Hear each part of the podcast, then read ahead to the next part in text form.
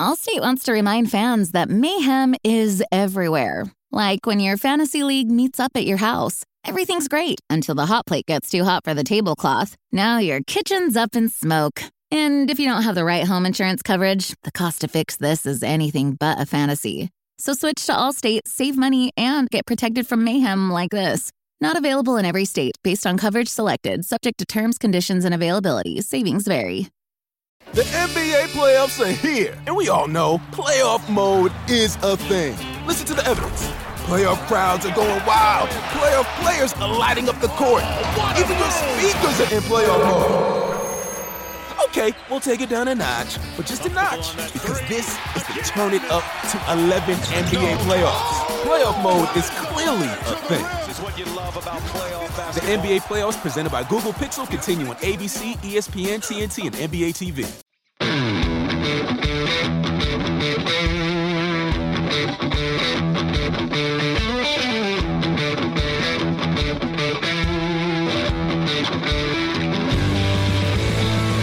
Welcome to the Fantasy Footballers DFS and Betting Podcast with your hosts, Kyle Borgognoni and Matthew Betts.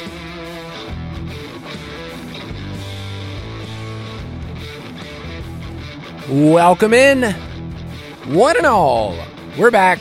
It's the Fantasy Footballers DFS and Betting Podcast. I'm your host, Kyle Borgognoni, and I am joined, as always, by Matthew. Put all your money bets. all your money this summer into best ball.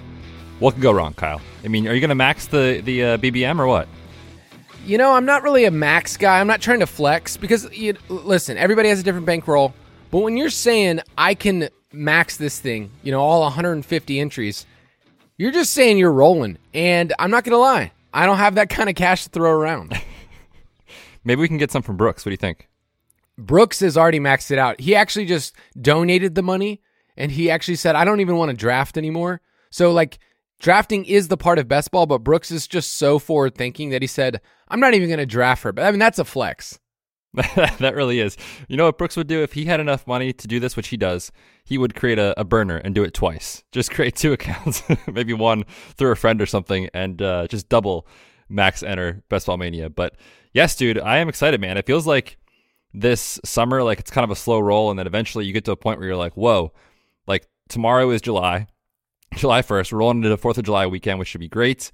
And then, man, training camps are like two or three weeks away. So it is football time, and I am very excited. On this show, we will be talking about best ball traps. It's a trap. We will be talking some mistakes that we see people make. We make all the time. It's really easy when you're in the middle of a draft to just fall victim to this is who's up next and this is who I need to draft. This is all I need to do. Betts doesn't make mistakes, but apparently I was just drafting a team and, you know, my bye weeks weren't great, but there are certain bye week bros and gals out there that that's the number one thing that they avoid. I don't care in a tournament. I really don't. At that point, it's totally fine. I'm going to be able to mix it up. So we'll talk about some of those. I also can't wait to talk about some of the new formats that we're getting in best ball this year. We're just uh, over the next couple weeks get to talk about some different tournaments, including one that Underdog just came out with called Weekly Winners. Uh, have you seen them post about that? It was yesterday.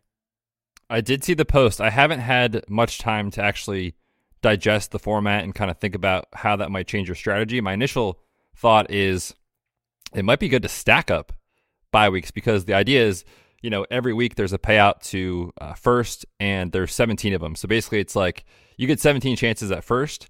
And if you're stacking up bye weeks, it means you have a better chance to have all of your roster available to contribute for, uh, you know, a certain week. Obviously, you're going to you're going to lose the week that you stack up the bye weeks, but it gives you a better shot otherwise. So that's my initial take. Other than that, though, I haven't really had much time to think about it. So uh, for everyone listening, do not take that as hard and fast advice because I need more time to sit down and actually look at this thing.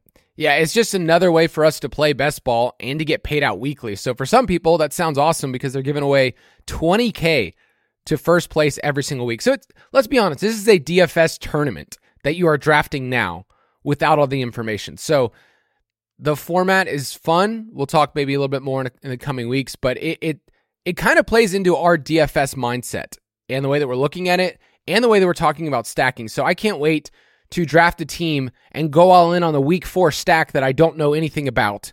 You know, it's like, oh, this these two teams are playing week four. And then at the end of the day, you're like, oh, that that that quarterback's out. So it doesn't really matter for that team. So best ball money is a different kind of money to invest. Like, just to be clear and upfront, this is what we do for a living. This is what we give advice for. It's awesome, especially in the Ultimate Draft Kit Plus. But you're investing money that you might not see a return for for six plus months, and you're banking on a week 17 matchup. So there's just so many things that have to go right.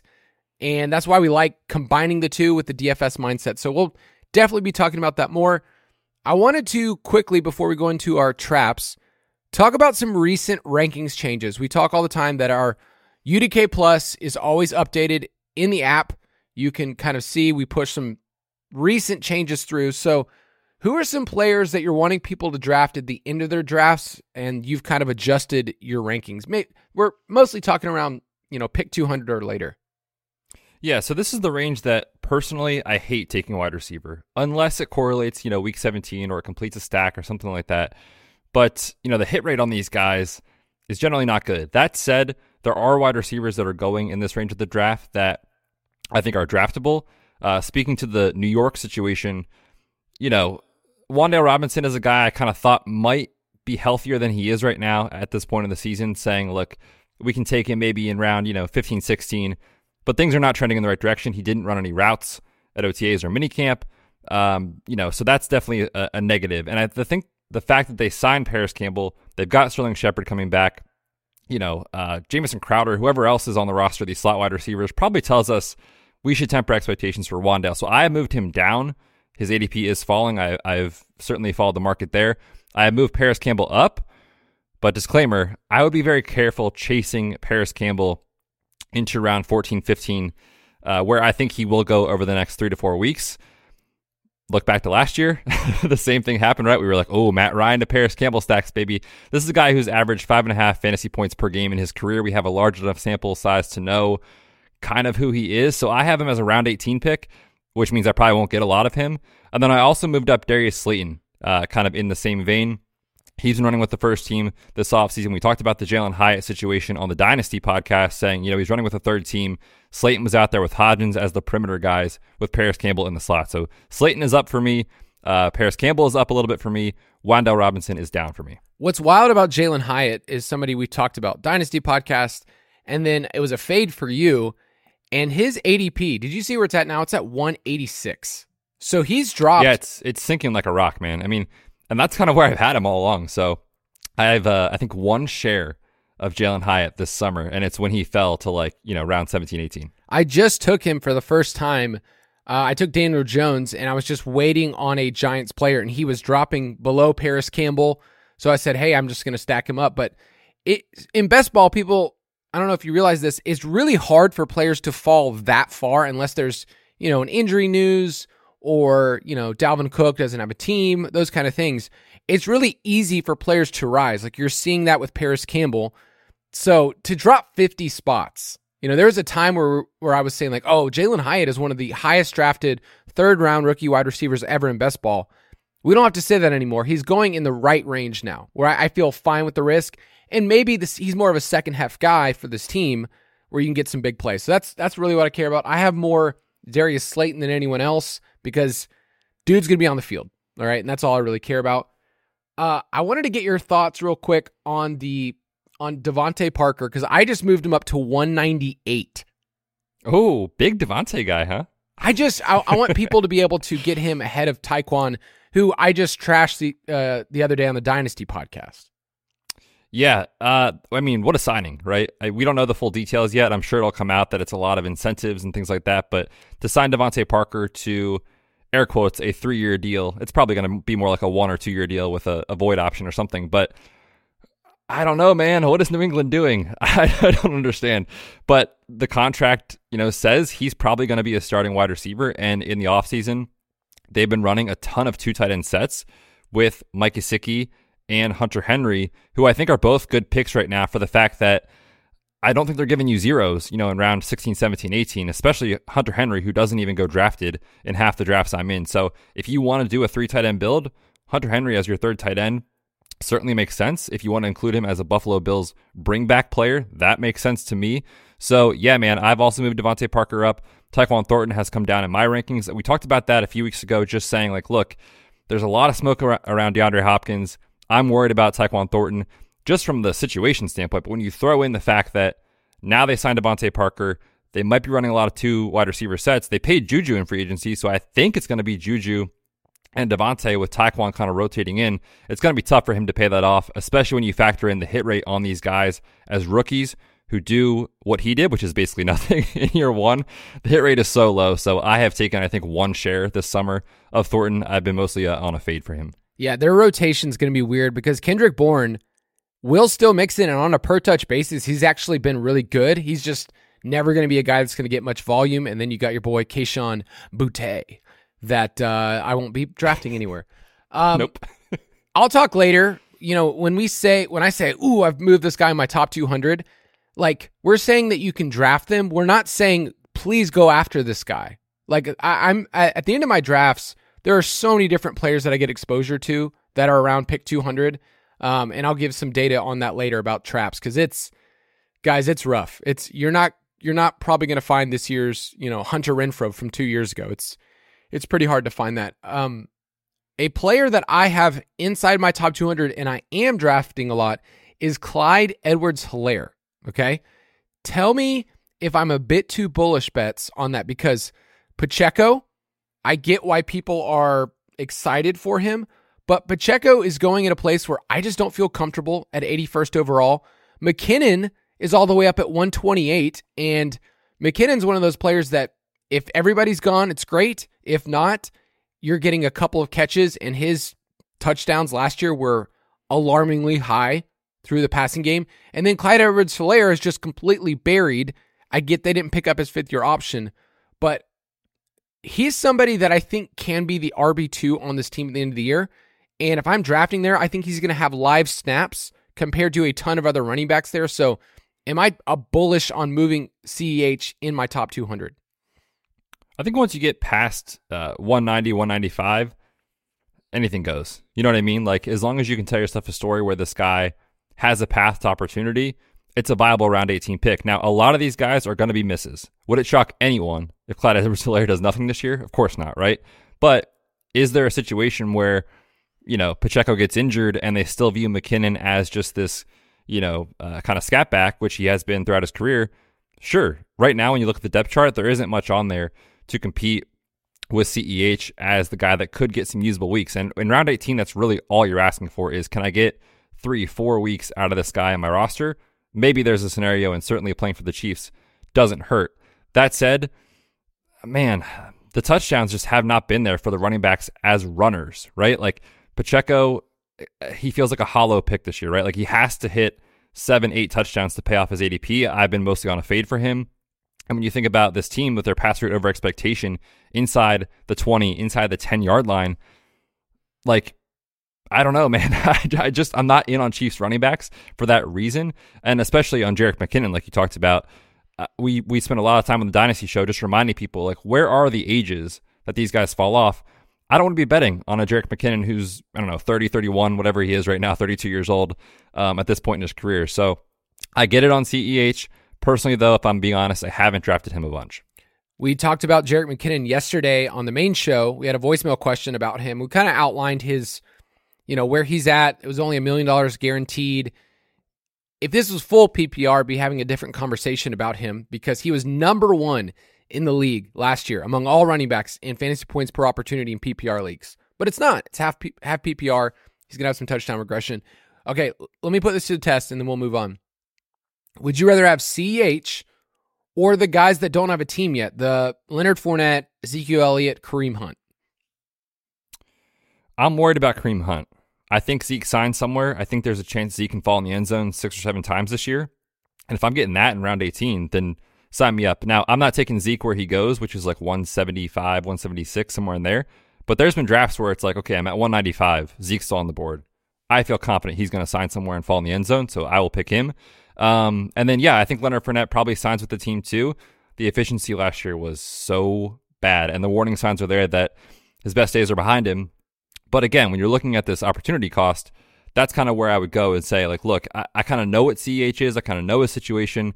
I think I'd rather right now gamble that these guys go to a uh, more profitable situation where they can get the goal line role. Whereas in uh, Kansas City, as I talked about, it's Mahomes, and, and that's basically it. Yeah, I have Zeke ahead of CEH in my ranks, and then Fournette's, Fournette and CEH like right next to each other. But Hunt, all the news we've gotten from Hunt is that he's wanted to get a deal, and teams are just think he's just dust right now, which is really sad considering he was an awesome player, an awesome in terms of avoiding tackles. So uh, you can get all those rankings, like we mentioned, the Ultimate Draft Kit Plus. Those are always updated. But let's talk some best ball. Best Ball Bonanza.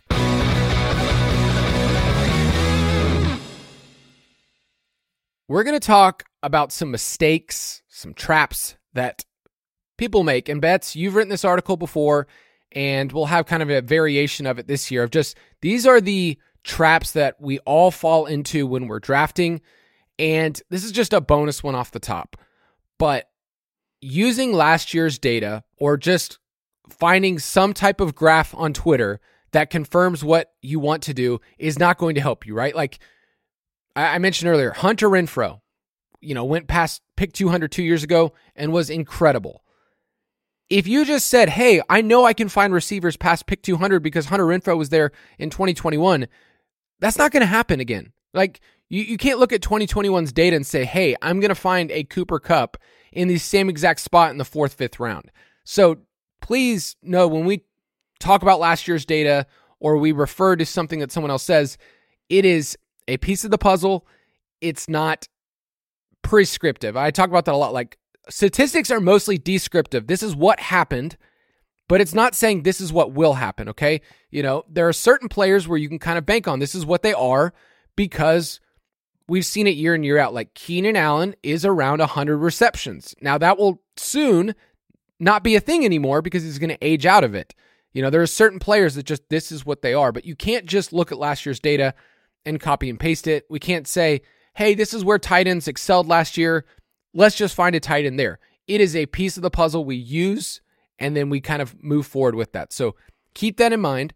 Betts, I will let you go first uh, with one of your traps. It's a trap. Admiral Ackbar is going to lead us into every single trap. I love that. By the way, before I start, are you feeling okay? Because I think this is the first time I've ever, and we've done a ton of shows together, heard you say something negative about Keenan Allen. you just said he's going to age out eventually. Are you are you feeling all right, buddy? I'm I know that I'm shielding myself from pain as I did with Julio. Where Okay, good. because with Julio, I knew he was dust. I would never say it publicly. But it's just it's painful to see your heroes and I'm I'm older than these dudes, so it's, it's like my my boys know that the cliff's coming. And I think Allen has one at least one more year. Yep. Okay. Just just checking. So my first uh, trap here on the show today is going to be following ADP as a hard and fast rule. Now we have talked a lot about ADP. It is important. The market gets sharper as the summer goes on, and we found through a lot of studies if you are reaching on players, it's not good for your advance rate. Similarly, if you're letting players fall past ADP and you can get them as an ADP value, that is good for your advance rate. So it shows that it has value in the market. And what I'm saying is we don't want to ignore it, but I will see people in drafts or I'll have questions, you know, in Discord or on Twitter where it's like, hey man, I'm up next, you know, in the slow draft. Here's who's on the clock. Like, I feel like I got to take this guy. Like, he's right there at ADP. ADP is a guide, right? And I, I kind of want to link this back to um, some things that go wrong. Injuries are going to happen. We don't know who it's going to be, but injuries will happen there are many situations right now that are very uncertain. Who's the RB2 in Minnesota? Where is Dalvin going? Leonard Fournette, Kareem Hunt, Zeke. That's all going to move ADP. And the market every year tends to be either over or underconfident in situations. Last year, we had, you know, Russ and the Broncos. What could go wrong? This is going to be the best team in the NFL. This is incredible. This is what you need to win in best ball. They were terrible. Jalen Tolbert. Remember the summer of Jalen Tolbert? Got steamed up as a, 10th, 11th, 12th round pick at points. Gabe Davis was in the dream scenario. He's going to be incredible as a top 24 wide receiver. He's going to go in round three, round four by the time August got here. We're overconfident in things and things are wrong. we're also underconfident and tend to fade things way too much sometimes when we just need to bet on talent. Geno and Drew Lock, we made fun of the Seahawks all summer. Tyler Lockett and DK Metcalf were incredible picks at their ADP, right? So things go wrong. Let's go back to 2021, Kyle. Let's uh let's just talk about Trey Lance for oh, a second. God. No, don't. You know, I, okay. This actually happened, probably. It, It this- happened. This, is also a bit of a negative podcast. Like I realize that we're bringing up mistakes and traps, so people are just in a mood where they're ready to rant. So just go for it. Yeah, Trey Lance was the worst pick of that summer. Hands down, the worst pick, right? It was like, okay, like round 11. Yeah, great. Round 10, I'm still in. Round 7, round 8, what are we doing here, right?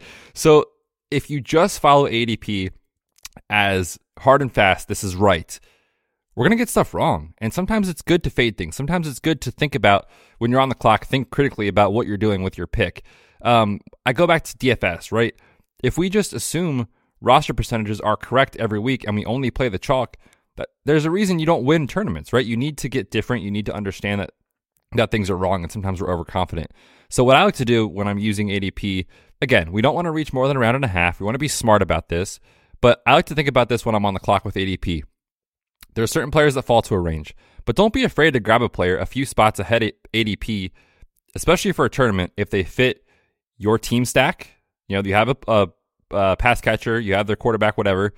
They're part of your week 17 game stack, or he fits what you need from roster construction standpoint, meaning, you know, you've got a zero RB build, you've already got six wide receivers. You should probably side with the running back in that situation, right? One example that I think about is let's say you pick 12th overall. You know, at the turn, you pick Amon Ra and CD. They've got great week 17 correlation. They're great picks. Then you get to picks 36 and 37, and the following names could be there. Like, what if Deebo Samuel falls? What if Amari Cooper falls? Lamar Jackson could fall to you.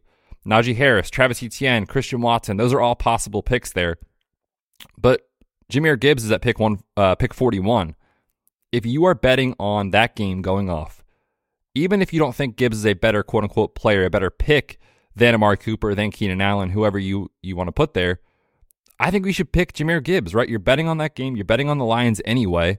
So it makes sense to use that and, and kind of use it as a tiebreaker. So my thing is just ADP matters, but it is not gospel. And we want to make sure that we're thinking critically when we're on the clock. Yeah, I think when you get to, you know, rounds four, five, like you've established the foundation of your team, you're starting to understand what the roster construction should look like for your team. Okay, so if you went wide receiver, wide receiver, you then are telling yourself, okay, I'm probably not going to have an elite tight end here unless you, you know, you really like Mark Andrews and it gets to you.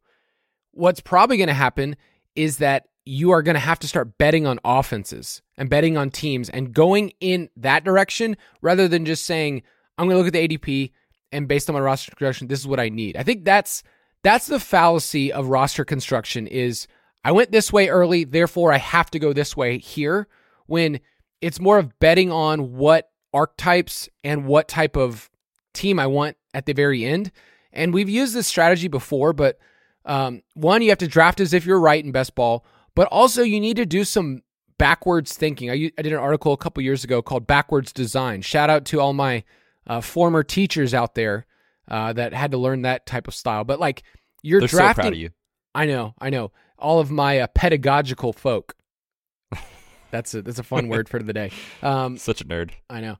It, you're drafting backwards. You're designing your team from the back. So, like, okay, I know at the very end, I want this. Okay. But if you are looking at your team and you're drafting an ADP, you're just going to take the next wide receiver that's up at pick 200. And we'll talk in a second. Wide receivers past two, pick 200, they're dust. Running backs past pick 200, they are dust as well. So if you are just looking, Except At- CEH. uh, well, he's in my top 200, man. So I, Oh, I forgot. I think he's like 199 or 198, whatever. Um, so I agree with you. I think I think it's easy. That's the easiest trap to fall into because we have an app in front of us that's color coded that tells us who the next person's at. But I mean, we'll talk when you get to 170, 180 with wide receivers, even. It's bad. Like I, I have a team right now where I'm drafting and I'm kind of short on wide receivers, and I think this is a mistake I've made. And I look at who's on the board and I have to ask myself, did I construct my team the right way? Because what's on the board right now is just quarterbacks and running backs, and my team's basically done in those. Like they already have two uh, elite quarterbacks, and I'm almost done at running back. So then you kind of ask yourself if you just follow ADP sometimes, you will come up very short at the very end. And it feels like your last two or three picks end up being, I guess these guys I need to put on my roster. I guess I need a wide receiver six now. When, you know, earlier you can kind of work backwards and think differently. So I am I'm with you, my friend. Let's talk about wide receivers because I think their ADPs are the most deceiving. And especially this year, like with wide receivers being pushed up, do you think this is more philosophical? So let's go really deep here. Do you think that just that's what we've all bought into? And I'm including myself in, is just this is just the way we should go this year with wide receivers going up? I think I think there's a point where it's correct. Like there's, you know, we, we want to be careful about small sample sizes, but we've got three straight years showing like wide receiver heavy teams have done extremely well. And teams that spend lower draft capital in general on running back have done much better. And that's been pretty consistent. So I think it's right. And especially like you talked about with the landscape of wide receiver after, you know, pick a hundred ish, like the Juju Michael Thomas tier. Like after that, man, it's like I don't know if Jonathan Mingo is going to be good. Like you know, I don't want to take Jalen Hyatt. Like these guys are just so thin and and feel fragile that I don't want to be picking my wide receiver four or my wide receiver five, truthfully, in that range. So I want to be done with wide receiver before I get there. So even though this is what everyone's doing, I, I feel like it's right. You know what I mean? Like I feel like it's kind of one of those situations where we can identify other spots in the draft from an ADP standpoint, from a roster construction standpoint, to get different. And I don't want to be the one that's like competing with, you know, teams that start their draft with three wide receivers in the first five rounds. And I'm like, you know, sweet, man. I'm, I'm going to get you with Jonathan Mingo and Jalen Hyatt. Watch out. Like, my team's dust, right? It's dud. So I think that is right. All right. We'll take a quick break and we'll come right back. The NBA playoffs are here, and we all know playoff mode is a thing. Listen to the evidence. Playoff crowds are going wild. Playoff players are lighting up the court. Even your speakers are in playoff mode. Okay, we'll take it down a notch, but just a notch, because this is the turn it up to 11 NBA playoffs. Playoff mode is clearly a thing. The NBA playoffs presented by Google Pixel continue on ABC, ESPN, TNT, and NBA TV. When you need mealtime inspiration, it's worth shopping Kroger, where you'll find over 30,000 mouthwatering choices that excite your inner foodie. And no matter what tasty choice you make, you'll enjoy our everyday low prices, plus extra ways to save, like digital coupons worth over $600 each week. You can also save up to $1 off per gallon at the pump with fuel points. More savings and more inspiring flavors make shopping Kroger worth it every time. Kroger, fresh for everyone. Fuel restrictions apply. I've got some data for us, but I need to hit that trap drop one more time. It's a trap. So, wide receiver ADPs are a bit deceiving and they could be a trap. So, just to give you reference of we were talking about wide receiver ADPs being pushed up this year, there are 13 wide receivers right now going in the top 20. Okay. If you were to take 2021 and 2022 and combine those, there was 13 wide receivers going in the top 20. So, like, this year is doing as much wide receiver early as the last two years combined. So there, there's a lot being pushed up. And I'm not saying it's wrong with those guys. Like, who am I to say that AJ Brown or CeeDee Lamb or like Garrett Wilson, like, I have stances on those players. But if you take wide receivers early and you go double wide receiver, all of those teams, like through the first two rounds, I'm like, oh, that's a good team.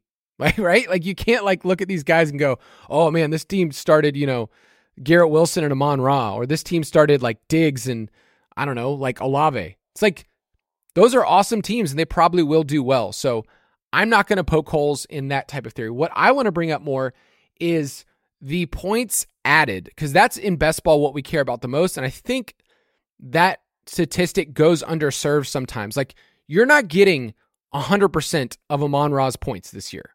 Okay because you know the guy's gonna just have some weeks where he's just not good. I don't know why. Just of all players, like he's just not going to be good. Betts. I think you're wrong. I mean, look at Amon Ra's stats last year, and you'll you'll see that you didn't get all of his points last year. Like I, I can look it up right now, but like Amon Ra, you only got 165 points last year, and we can look up his total fantasy points, but that's not all of them. Okay, so in best ball, you're getting the best score, and some weeks you're not using them for people. But the points added, and I'm just guys, I'm just toasting him on uh, Amon Ra. I'm not just saying this just to, you know, every every wide receiver has that, or I just had all to I, use him. All I need to let the people know, Kyle, is that we have a shared team, one of our uh, higher stakes teams, and we took Amon Ra. So you are financially committed to cheer for this player this year, and I'm happy about that. I am. No, no, no. If he does well, it's because we drafted him. If he does bad, it's because you drafted him. I, d- I did I did force that pick. I'm not gonna lie. So points added is what I care about the most. So I want to give you some statistics as you move down ADP with wide receivers over the last couple years. Here's how many points on average they've added to your teams. Okay, if they were a top 60 pick over the last two years, because that's the underdog data we have, they added 130 points. Okay, on average, a top 60 pick. So I just gave you Amon Ra, 165 points. Okay, on average, it's just 130 points for your team. And there are outliers in this. Like I was putting together this data set and Cooper Kupp breaks everything, by the way. If you do if you use any data set and you have 2021 Cooper Kupp, he breaks all of the advance rates. Um, his advance rate was near 50%, and so my chart just looks like, oh, there's Cooper Kupp and everybody else.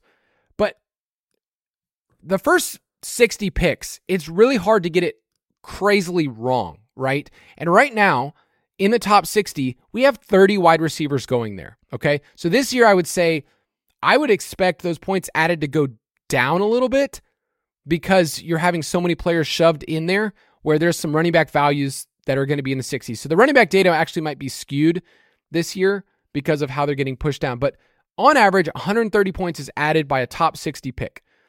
Now, if you start going down a little bit, that changes, okay? The points added that you're getting it's different. But in the top 90 this year, I think you can still find quality wide receivers, okay?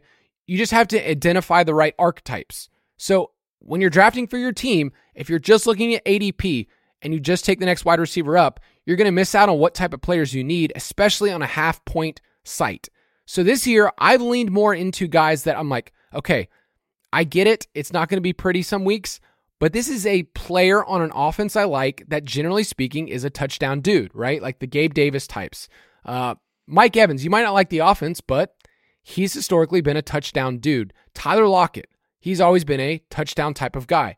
So I'm going to buy into players and wide receivers in this range from the 60 to 90 range that either are touchdown guys, they're on a good offense like Seattle or Baltimore that we buy into, they could be the number one in their offense, Diontae Johnson, or breakouts that we believe in. So I think you and I both believe in Jahan Dotson at wide receiver 39. Um, so you could go through your draft and everybody's picking these guys, right? They're in the top 90 picks. The problem is if you don't have four or five guys in the top 90, by the time you're getting to pick 100, you're dust to me. Like you need four or five wide receivers in your roster before pick 100, or you enter this crazy, I don't even want to call it a dead zone. We need to rebrand it. But past pick 100 this year is so rough at wide receiver. I'm going to give you some names. And at the end of this bet, so you can tell me how you feel emotionally, okay? When you start to get near pick 100, these are the guys that are going there Michael Thomas, Courtland Sutton, Jameson Williams, Tyler Boyd, Juju Smith Schuster, Allen Lazard, Odell Beckham, Skyy Moore. How do you feel about those bros? I hate it. I really hate it. This I think we should rename it the the instead of the dead zone for wide receivers. This is dust, man. I mean, Michael Thomas, like it's been so long, right? Like Courtland Sutton, the writing's on the wall that he's just not the guy we thought he was. Tyler Boyd's competing with you know, two of the arguably the best wide receiver one two combo in the NFL. Juju hasn't practiced since becoming a Patriot. Like Allen Lazard, yeah, he'll probably catch six touchdowns, whatever. Like Odell, we haven't seen it, right? These guys are. This is this is gross, Kyle. Now I'm now I'm in a bad mood. Thanks a lot. It's so I can go down a little bit further when you get to pick 120. My point in bringing this up is the trap is not only are wide receivers here and they're pushed up the board, but I haven't got even got my fourth wide receiver. I need to take them. I promise you, when you have teams where you're taking Michael Thomas or Courtland Sutton or Juju as your wide receiver four, you are not going to be able to compete with these other teams that loaded up on players I identified earlier with those certain archetypes. Over the last two years, the average points added for wide receivers picked after pick 100. Okay. Here's how it drops off. I said before the average was 130 for a top 60 pick. For past pick 100, it's 31 points. That's the average that that is helping your roster. For reference, okay?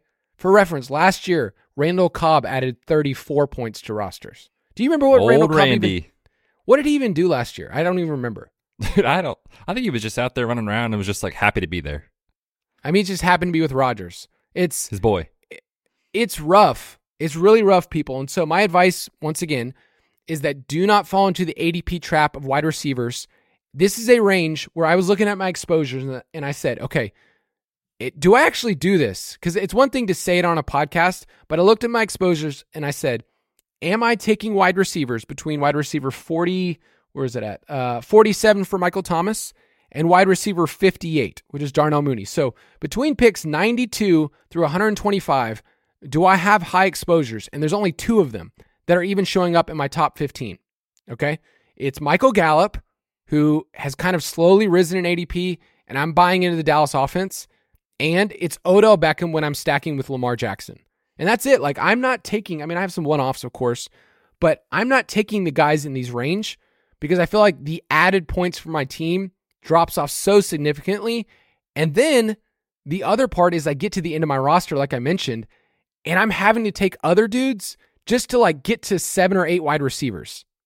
That's the Yep. that's the most painful part when you're drafting. You're like, I have to get to seven or eight wide receivers, and I'm having to load up on on on turds at the very end. So, um, last couple of numbers I'll give you, and then Betsy you can respond.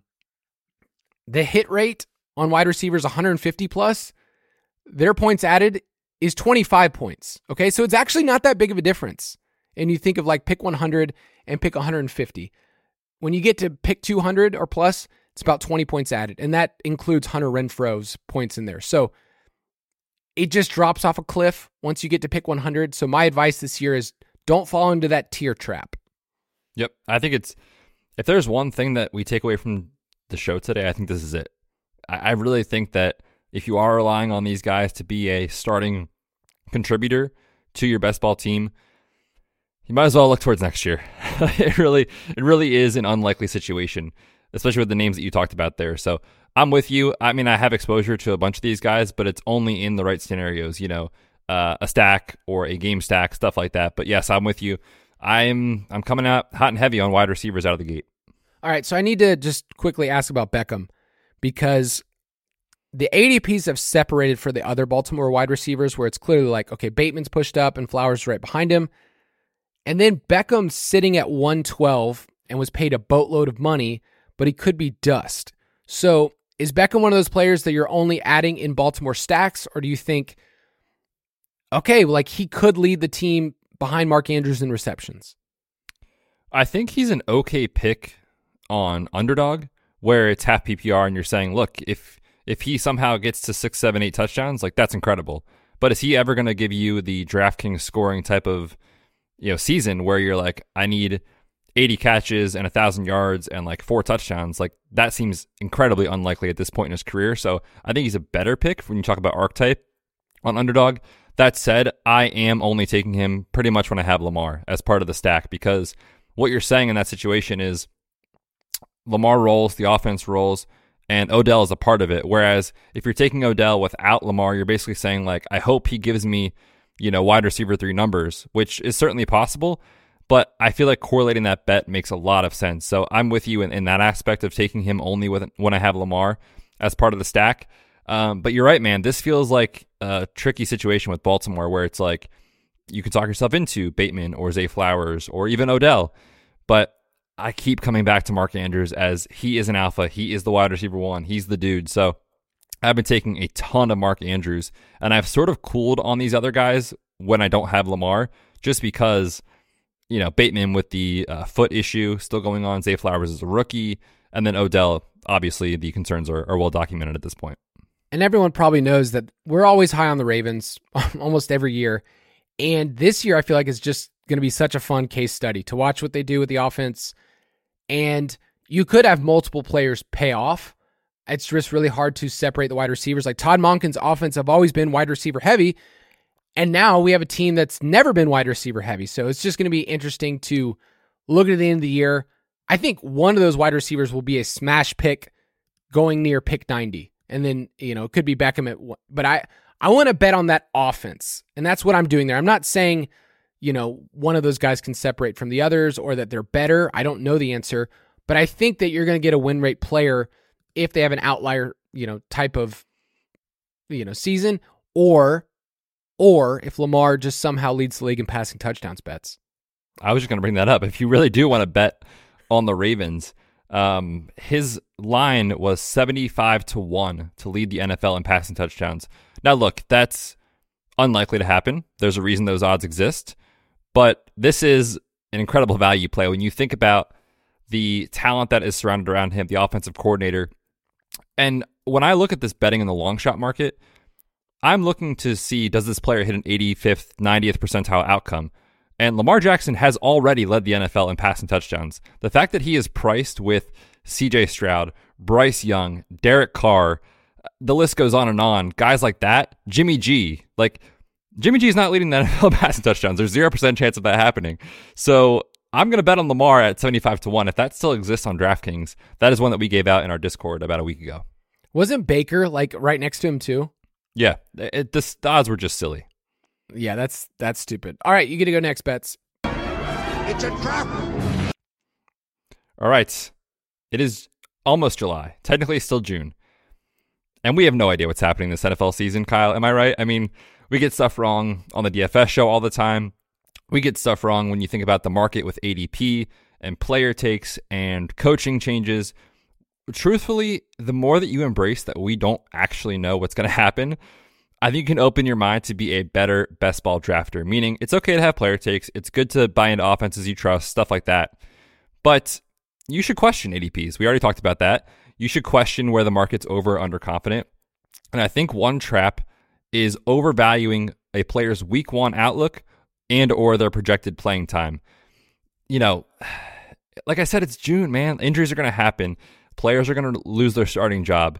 Um, you know, players will decline, stuff like that. And where the money is so top heavy in weeks, uh, you know, 15, 16, 17 in the playoffs, and especially in week 17, I want to be betting on good roster construction, correlation, and trying to identify upside cases for players, not the safe picks. So when I'm looking at, you know, tournament style drafting, um, there's a lot of guys right now that look pretty good for week one. Cam Akers, right? The Rams pulled a fast one on us last year.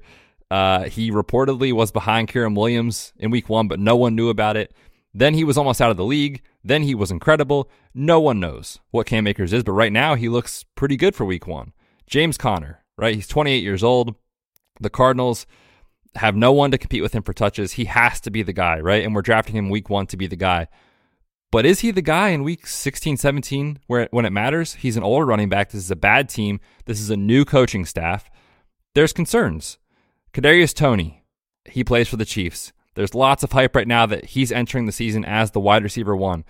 If he is so good, why did they draft Rashee Rice? Why do they have Skyy Moore? Why all these things, right? Like uh, Kadarius Toney, just to, real quick for Kadarius Toney, he was traded midseason, and sometimes that's tough for guys to get on the field. I understand that. But then he played a few weeks, had a hamstring injury, and came back. And this is weeks after the trade happened. His routes run by week from week 15 on was 3, 9, 15, 6, 12, 3 in the conference championship game. He injured his ankle, and then five routes in the Super Bowl. That is wild. I, I, I, I haven't taken Kadarius Toney. I don't know, man. I'm willing to be wrong. But right now, he looks like a good pick for for week one, right?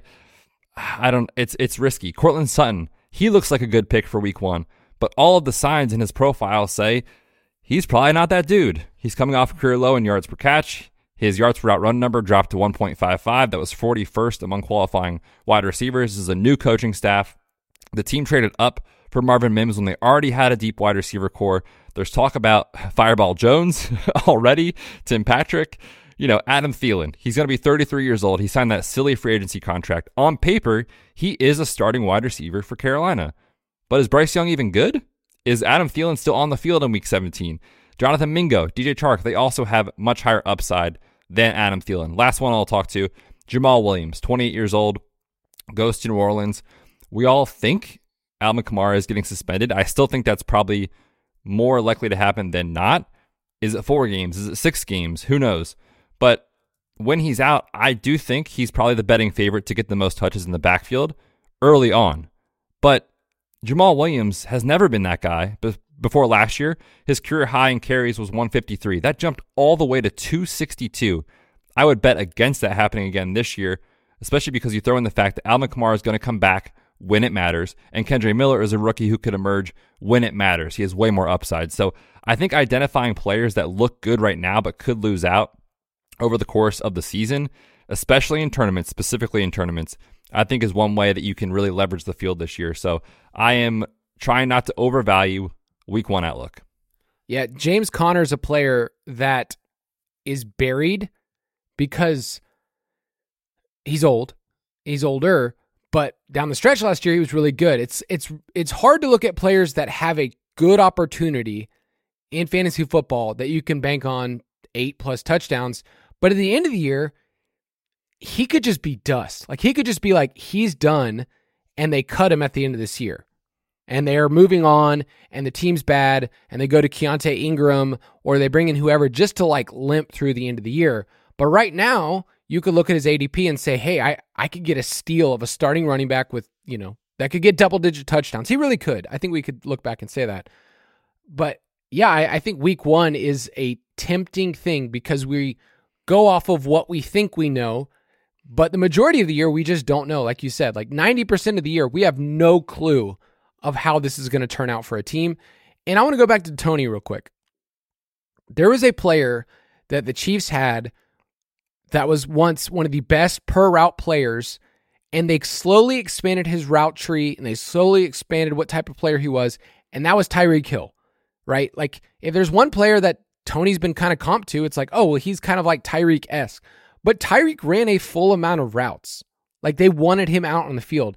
So you got to ask yourself with Toney, is he ever going to be somebody more than 15 routes a game? And if you knew you were getting 15 routes a game, there's no way he should go where he goes, right? If you told me that was that was going to be the outcome, he'd be the worst pick on the board, no doubt about it. Yeah, let me give you some other names that are going right there with Kadarius Toney. Right after him, our boy Jahan Dotson, George Pickens, Gabe the Babe Davis, Quentin Johnston, Brandin Cooks, Elijah Moore, and the Baltimore wide receivers. Like all of those dudes are ranked ahead of Toney in my rankings. And I think the archetypes are just better. Like, who's going to catch more touchdowns this year? Gabe Davis or Kadarius Toney? I mean, we're going to look silly when we say Gabe Davis and he comes out for four touchdowns and Kadarius Toney catches five, but I will say Gabe Davis. I will too. Like, I, I, feel pretty confident that it's not a stone cold lock, but I'm going to take that. Um, yeah, I have all of these players ranked above him. So, I, I once again, we could be wrong, but we're drafting as if, you know, a lot of times like he's going to be the guy in Kansas City, where historically outside of Travis Kelce and Tyreek Hill, there's been no other dudes that get consistent volume and players that rotate in way more than you think. Just the Justin Watson types, they get on the field because they're trusted for the Chiefs and the production spread out. So uh, Kadarius Toney's a fun player. Don't get me wrong, but he's not somebody that I think we want to be drafting this year. All right, another trap. It's a trap. I'm calling this one Finding the Right RB Family. I think rounding out your roster with running backs can be tough, and it all kind of depends on how you start your draft, right? Are you going robust R, uh, RB build? Do you go hero where you take one and you're just waiting? Uh, do you just say, hey, I'm just going to wait till the seventh, eighth round and let's get nuts because running backs don't matter? Whatever it is, let me give you once again the points added as you go down. And running backs, as much as they, we say they don't matter, as much as you can whiff on the 101 with Jonathan Taylor, whatever it is, you know that the guys who are guaranteed touches are ranked there at the top because they're good, right? Like there's a reason why we have Nick Chubb and Tony Pollard, like all these players, like they're good on the field, they're good on a per touch basis. They also could get injured, but a top 100 running back over the last two years has averaged 117 points added. But what's interesting is that if you drop from 100 to 170, kind of that window of the draft where it's like, okay, I'm trying to get my RB, you know, four, five, whatever. You can find a lot of running backs. The average points added was 66 points, which shocked me. I thought it would be way lower for these parts of the draft. And I looked at the data. There are a lot of ambiguous running backs going past pick 100 this year. And they could end up leading the team. They could have every week kind of value. And that's one of my favorite spots in the draft this year. If you look on underdog past pick 100, there's a window of about four to five guys that I like and are showing up on my teams. The Zach Charbonnet, AJ Dillon, Antonio Gibson, Samaje Perine. What do you think about those guys right there? Yep, I was not in my head the whole time Kyle was talking with those guys. I agree with you. That's a, a sweet spot. I think if you do go hero RB or a zero RB build, that's a great spot to be taking, you know, your RB2 or something like that, RB3. That is a range that I feel pretty confident will be uh, profitable and pay off because when you get after those guys, when you go to the next tier or two, then it gets really, really shaky, you know, for sure. So I don't think there's a lot of big differences between the guys that go there and the James Conner, Rachaad White type of tier, right? Like, you, and Isaiah Pacheco, you can poke a lot of holes in those guys. What's the difference in their outlook on a season long basis? To me, not much. Yeah, when you go past them, Brian Robinson, Damien Harris, Rashaad Penny, De'Von Achane, Khalil Herbert, Elijah Mitchell, like that's an area where I haven't had a lot of those guys. So when you're drafting running backs, it's about finding the right family, the right pairings. And sometimes there's parts of the draft where I am just skipping entire rounds or round and a half of people. And so you can be really fortunate if you use our rankings that I'm ending up with a lot of guys between pick 100 and 110 uh, from the running back family, and not a lot for the next 20 picks. But then there's another grouping a little bit after that when you get to pick 135. Jaylen Warren is probably steamed up a little bit more than he should be. Like what he was going like pick 150 plus earlier. He's at 135 now, but I like him, Kendre Miller, Tank Bigsby. Uh, those are guys that uh, Jerome Ford's gone up what 50 picks. So yeah, he I'm was a little worried about be, that one. yeah, that one's going up a little bit high in my exposure, but then it drops off a cliff again until the very very end. So you're finding the right groupings now. In the if you're going robust, okay, if you're going robust, I categorize that as you have at least two running backs in the first four rounds, okay, and then you're probably adding a third running back by round six. Okay. So you're getting three running backs in the first six to seven rounds. That's a little high testosterone. Most of my teams don't look that way. But let's say you did go, let's say you started your draft bets because you're a high T guy, right? Obviously. Okay. Let's say you started your draft. You said, you know what? I am going, I'm going Austin Ekeler, Nick Chubb. Okay. Because Chubb is as high T as it gets, but we love Chubb. And then you said, you know what? I want to add another running back in like the fourth, fifth round. I'm I'm going J.K. Dobbins. Okay. So you started your draft with Ekeler. You added a wide receiver in there. Maybe you got Mark Andrews because you, you're crazy about him. But Ekeler, Chubb, and then Dobbins. How are you thinking about your team knowing that you just spent crazy draft capital on those players um, and you're an idiot because Ekeler and Chubb have the same buy? yeah, thanks for that, buddy. Um, if that's my start, you're you are backed into a corner of your like I'm I'm taking wide receiver with my next six picks, you know, or something like that, unless there's something obvious that sticks out from a value standpoint. But when you start that way, a I hate my teams, and b what Kyle talked about earlier is you are forced to be taking Michael Thomas, Courtland Sutton range, you know, Skyy Moore range, like that sort of stuff, and that's where it gets super dicey. The running back range that we've hit the most this year is when you get to RB12. So you've already hit wide receiver or an elite tight end with Mark Andrews. But when you get to RB12, that's Najee Harris, Travis Etienne, Jahmyr Gibbs, Joe Mixon, Kenneth Walker, Aaron Jones, J.K. Dobbins, Alexander Mattison, Miles Sanders. That tier is awesome. That tier, I think, is one that I will be willing to use. If I've gotten one running back early, I will find another there. So my builds tend to be either two in this range, from pick 37 to 63, or I've taken one running back and then I just hit one more here because I feel like these guys are being a bit undervalued. We talked about Joe Mixon before as like, if we knew he's the guy right now, Joe Mixon should not go at pick 50, right? He should go at least 10 more picks ahead if you knew he was the guy on a good Cincinnati offense. So that's kind of the way that I build is that I want to get one of those elite guys because I know that they're going to, you know, they're going to give me insane amount of points, the Austin Ekeler type season. But I'm finding that I can pair them with the right person in this next tier, and I've still been able to hit wide receiver early. Like I've still been able to get two or three in the first couple of rounds. And so then I'm I'm making sure that I have my rule that I have four or five wide receivers before pick 100 and I'm able to build it out. So any thoughts on this kind of second tier range past pick uh, 37? Yeah, I think just from an overall standpoint, what you're saying is correct. You just want to match kind of how you're drafting early with kind of where you're taking your next guys. Meaning, like if you don't take running backs early, it's okay to double tap in this range. If you already took one, you probably shouldn't take two here, right? Like that's kind of the the take home is just make sure everything fits together. But to speak to kind of this uh, this range here of this kind of next group, you know, there's a lot of guys in here that you can make the case for and make the case against. And I found myself in this range kind of leaning into Jahmyr Gibbs a little bit. We talked about the Lions. I'll take a ton of David Montgomery later, but you know, the love doesn't have to be mutually exclusive. I've also taken a decent amount of Dobbins just buying into the offense. And I've sort of faded, you know, Miles Sanders. I've been cooling off on Travis Etienne if he falls into you know the 40s and I've even seen early 50s, like I'll take him there, obviously.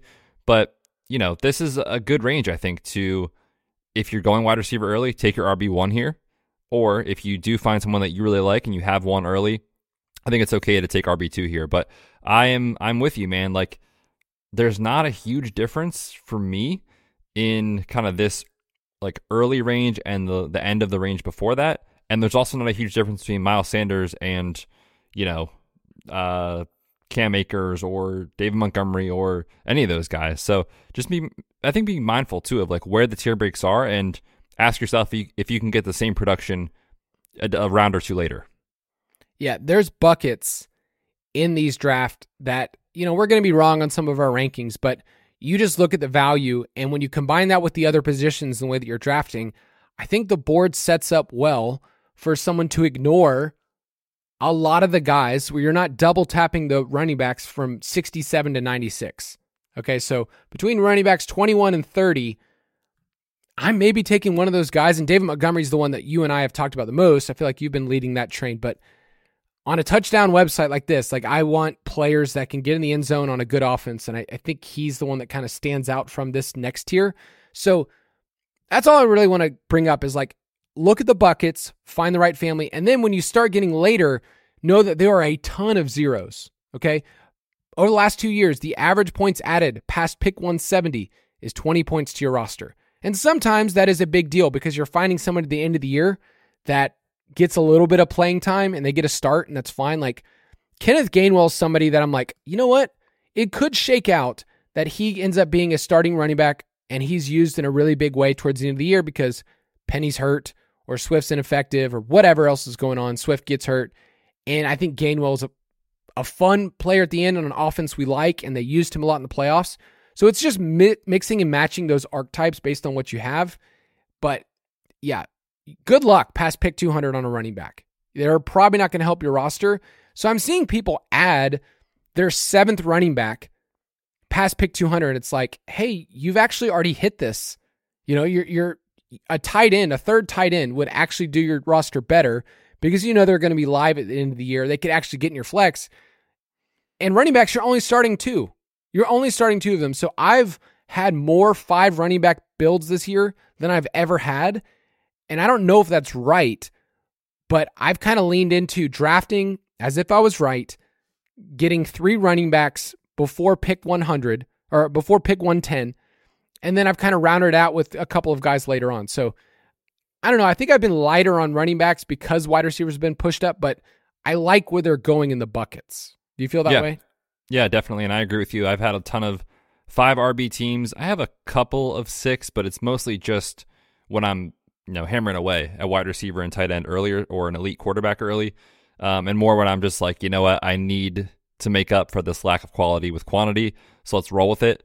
But I'm with you that, especially in round 17, 18, those guys are all super shaky, even if things go right.